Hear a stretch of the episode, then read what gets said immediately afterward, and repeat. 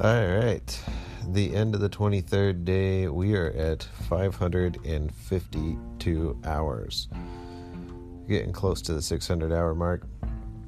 And I hope everybody's feeling good. We're going to do something a little bit different today. I'm going to introduce you guys to my girlfriend. Her name is Felice. Felice, say hello. Hello. So, I actually want to kind of interview her about her thoughts on me quitting smoking and what it's like being the other person on the other side of that. And yeah, so I want to get your opinion on stuff. Okay. Um, what what did you feel when I was trying to quit before and was really struggling with it and wasn't wasn't able to do it. You'd see me, okay, I want to quit smoking, and then like three three days into it, if I could even make it that far, I, you'd end up seeing me with a pack of cigarettes and be like, really, and getting upset. What do you recall with that? What did you learn through that process? Because at one point I had to like tell you, hey, look, you know, I gotta, I gotta do this on my own terms. But you went through some motions, right? And maybe this would be helpful for other significant others out there too to hear. Maybe you can impart some advice on them. yeah. I mean, throughout the whole thing, I kept thinking um, that I kind of had to keep pushing you to, you know, stop and not buy another pack of cigarettes, and I think that was actually making it worse. And it's just, it's something that you have to decide for you. Yeah. And I- it's not, you know, something I could decide for you, or I could tell you, okay, this is the last pack of cigarettes. That wasn't my choice. Yeah, and I, I'll be honest. Whenever you said that, it made me want to smoke more, and I don't know if it's because it's it's something outside of my control. Mm-hmm. Uh, it, it has to be on your own terms because you have to be able to make peace with it yourself. You have to be mentally ready and prepared for it. And if you're not, and you're obviously buying packs of cigarettes, and you haven't conditioned yourself to get to the point where you're strong enough to en- endure that time period without the nicotine, uh, it, it, it when somebody comes at you and they're like disappointed, it's just that much more frustrating Yeah. and it's hard to get across to your significant other without really formulating your thoughts and opinions. I had to sit down and really think about it and go, how do I, how do I explain it to Felice that this is something that I got to do on my own terms? And I've never read a book on how to quit smoking. I've never really had any official tips on that, uh, other than things that my friends have told me and uh, things that I've just tools that I've collected along the way that I've used to try and use reverse psychology on myself. Uh, so I didn't really know how to speak with my significant other about it and say, "I need you to be in my corner." But uh, and there was even times when I did ask you to be harsh on me, and that just doesn't work. It doesn't. That's not an effective tool. Shaming somebody out of it or guilting somebody out of it just does not work. And it's not, no, because it creates a rift between you and the other person that mm-hmm. is completely not necessary. It didn't need to be there because you're the action itself is useless. It, it doesn't help somebody quit smoking. The only thing it does is bring negativity into your into your situation. So, that being said, what what part at what point did you see oh he's really going to do this? And i'm talking the first time i quit. Oh, yeah in 2017 when i quit for the whole year. And i mean there was times that was a rough yeah, it was definitely that was rough. way different than this one right? Yeah. right? So i'm not the only one feeling that's different. Yeah, i mean the first two weeks were hell. Yeah. in two week uh, the second week it, there was like a, an eruption of just a few weeks. it just raw like anger for no reason. I even had to walk to the other side of the the house and be like, I don't even understand why I'm mad right now. And I'm I'm realizing it in that moment that I'm mad for no reason. I don't have a right to be mad, but yet I still couldn't calm down. That's the part that it was crazy for me to recognize of I don't have a reason to feel this way, but I still feel this way. I can't escape that feeling. Yeah. That was a trip. So so I guess back to my question. When did you see that oh maybe he will do it this time? Um, when I think when we were in like the stage where you were having kind of like, I don't want to say mood swings, but mood swings. Uh-huh. Um, usually you would get to that point and kind of just say, you know, I just forget it. You know, I'll just go buy another pack. Um, but you kind of just wrote it out. Hmm. I didn't really see you writing it out. And at that point, I knew, okay, well, this is gonna be it. And yeah, How did you feel? How did you get through what, the the time of like the emotional roller coaster with it? How did you cope with that and not let it defeat you or break you or create a, a serious damage in our relationship? Because that two week two weeks a lot can happen in two weeks. A lot can happen in a day uh, let alone two weeks solid. And what what kind of advice would you impart on other significant others with that particular time period, the first two weeks? It's definitely rough. It's very, very rough. Not gonna lie. Um, but the biggest thing is just having patience and you know there's fights that come up for no reason you have no idea why they're coming up at all and it's just something you can't even control um, but it's just having patience and realizing and really really thinking every time you know there's a snap or there is you know a just a moment of you know anger just not happy at all um, you just have to think about how much you care about your person and how much you love your person and how much they're struggling as well And that it's Um, temporary, right? Exactly, it's temporary. It's only for a little bit, even if it feels like forever. Um, but yeah, it's it's really really just having patience with it and learning how to separate yourself from the situation.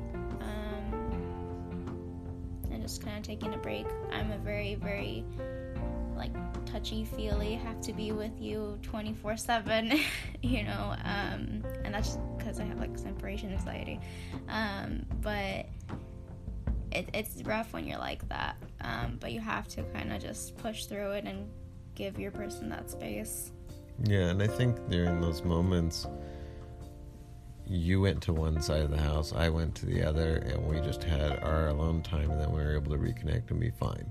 yeah Um, but it's it's still pretty stressful, and there's is. other elements that can happen for folks. Uh, it may be challenging if you're also uh, going through financial stress and you're trying to quit smoking as well. You, you're going to find yourself in those first two weeks probably having a financial issue pop up.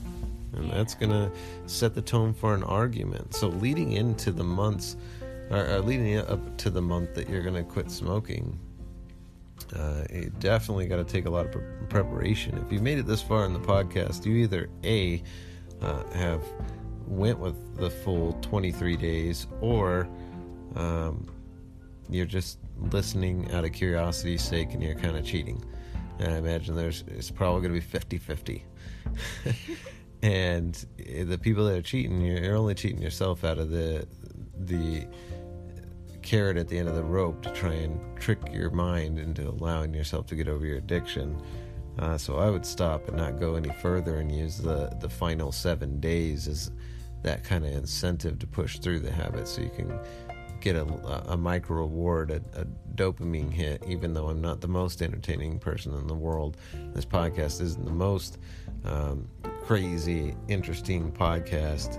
uh, it's pretty simple, and there's definitely not as much drama as there would be if it was the first time I quit smoking. It would be a lot juicier. But uh, if I forgot why I even started talking about that, I've been telling people like my brain is is like misfiring every once in a while because of the lack of nicotine. I was a little slow the first week. I fumble up my words and stutter a little bit and try to find certain vocabulary words and not be able to find it. Um, oh yeah, so I, even though you probably know about the preparation and everything, and I'm I'm gonna make a episode that I'm gonna put at the beginning of the podcast. And if you've heard this, you're more than likely have already heard that preparation episode. Uh, I'm gonna talk about really strategizing and planning leading up to the month you're going to quit smoking. And part of that uh, is including a conversation with your your significant other and being fully prepared of what's going to happen, just so you're not thrown off guard. Because if you are thrown off guard and you're put in a situation you don't know how to handle, it's a stressful situation. And what do smokers do when they get super stressed out and they haven't planned for how they're going to handle that stress? they they fold like a deck of cards and they go to the store and buy a pack of cigarettes. So, uh, the other question I had for you, it's actually in regards to seeing me relapse into smoking again. How did you feel about that? I know there's a level of disappointment in it. Um, and I had told you that I plan on quitting again. And at one point, it was in the middle of the year. Mm-hmm. Then I said, no, no, I'm just not ready for that. And I made it, you know, at the start mm-hmm. of the year. I just wasn't mentally prepared for it. The timing wasn't right. Uh, there's a couple things happening that were extremely stressful, and I didn't know how to manage that stress and balance everything. But initially, how did you feel, and did your name or did your um, mindset change at all? How did it change? What changed it? Do you feel like it changed for the better? But what kind of stages did you go through when you saw I was smoking again? Um, at first, I mean, the, the, yeah, there is like a level of disappointment there, but I mean, it's you got to think it's also not like it's not my call you know that's not that's not my life that's not something i can control um, and i mean throughout those stressful times um, that was stress that we were dealing with together so i didn't really fault you there because it was incredibly stressful um, and i mean i partially i take a little bit of blame for it too because i really didn't say you shouldn't do that or anything like that. I kind of just let you do your thing, and I even joined in from time to time, um, which is, you know, I don't want to say wrong um, on the per- on your significant significant other trying to help you quit, but is kind of wrong. So you enabled you know? a little bit, yeah, from time to time, and yeah, that's, that's the word I'm looking for. But it, again, it comes back to personal choice. Yeah, exactly. It comes back to yeah. You know, I, am in control. I'm in control of what I do. Yeah. Uh, at the end of the day. Um, and like for instance, I can be around all my friends at work right now that are smoking. I could be around my best friend that smokes, and I can be fine with it. Yeah. Them doing that has no bearing. They're not doing anything to me by doing that. Mm-hmm and that's another preparation technique that somebody has to have before they try quitting smoking is to understand that other people around them whatever they're doing they're not responsible for you you're going to have to go into letting go of the habit knowing full well that almost everybody around you is going to continue it yeah. and they're not doing it to hurt you they're doing it because it's their prerogative it's their life it's their choice on what they want to do yeah it's not intentionally to make yours difficult. I wasn't entirely worried about you starting up again because I knew that wasn't going to be something you were to continuously do, really. Well, and you were able to see me quit. Yeah, For a I, I, I substantial already- point. Exactly. I already saw that you did it, and I already saw how you, like the health benefits you realized in yourself, and you realized, you know, you didn't have that little bit of a wheeze. You didn't. You were sleeping better. You were your taste buds were better. I wasn't spitting all You the time. spitting all the time, and I think the taste buds was one of the biggest things for you because we love food, and Yep. um, I think you just you could definitely outweigh um, cigarettes and you know that all the other stuff you got with it when you didn't smoke. Yeah. And I'm not gonna lie, there's always gonna be a part of me that misses it because I enjoyed it a little bit, and I don't even know if I'll relapse again in my life. That was probably accepting that I don't know whether or not I'll smoke again was the thing that made quitting the easiest Yeah. when I tried quitting the first time, I told myself, well, I'll reward myself every New Year's with a cigarette. hmm And that way my brain accepts that I don't have to go forever without having something I enjoy again. hmm That's dicey though, because that's what ended up happening the the first year after quitting. So I quit all of 2017. Start of 2018, we got all the way up until about April, and then I thought to myself, "Oh, we're going on vacation. It's a special occasion," and it ended up being an awful catastrophe of a vacation Yeah. we spent so much money to try and go to Coachella, and she was excited to see Beyonce. I was excited to see Eminem. The Weeknd was going to be headlining there. Tash Sultana, um, just a, a ton of people. If you ever seen a, a Coachella lineup poster, there's like a hundred artists, and they're all really phenomenal. And this year was no exception, especially because Beyonce is one of her favorite uh, artists of all time, and Eminem's definitely. I never thought I'd be able to see Eminem live, um, mostly because he doesn't really tour in the United States, and you know I'm getting old. He's getting old. I just didn't think I would I would ever see him live.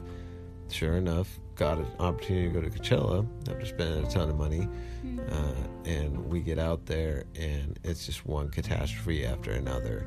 Um, end up passing a kidney stone, getting food poisoning, being up for like 52 hours and feeling sick from that, or 48 hours. I don't even know how long we were up. Uh, having to deal with sitting in a car for a ton of time, having expensive electronic equipment stolen from a vehicle, and pretty much missing the first two days of Coachella entirely.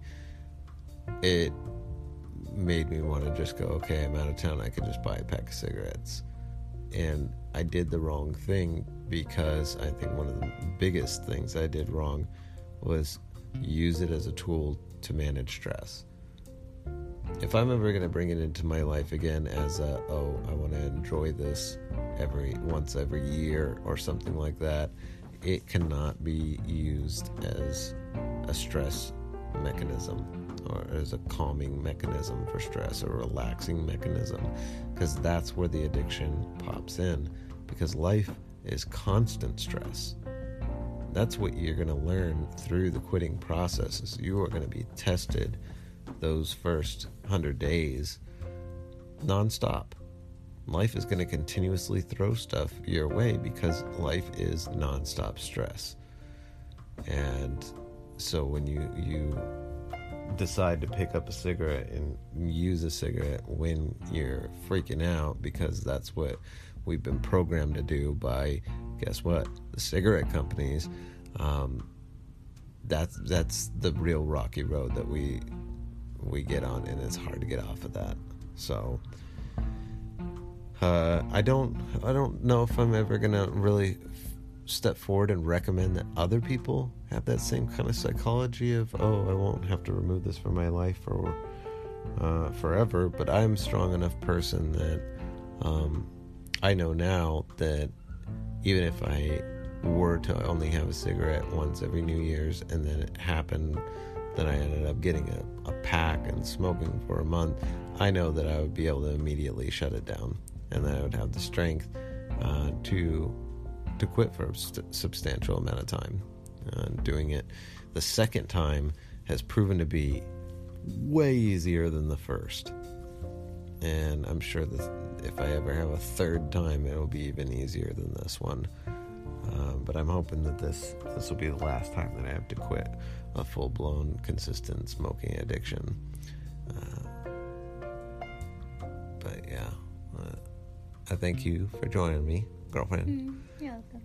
And thank you all for hanging out in the podcast. Day 23. We got, what did I say, seven days left? Something like seven.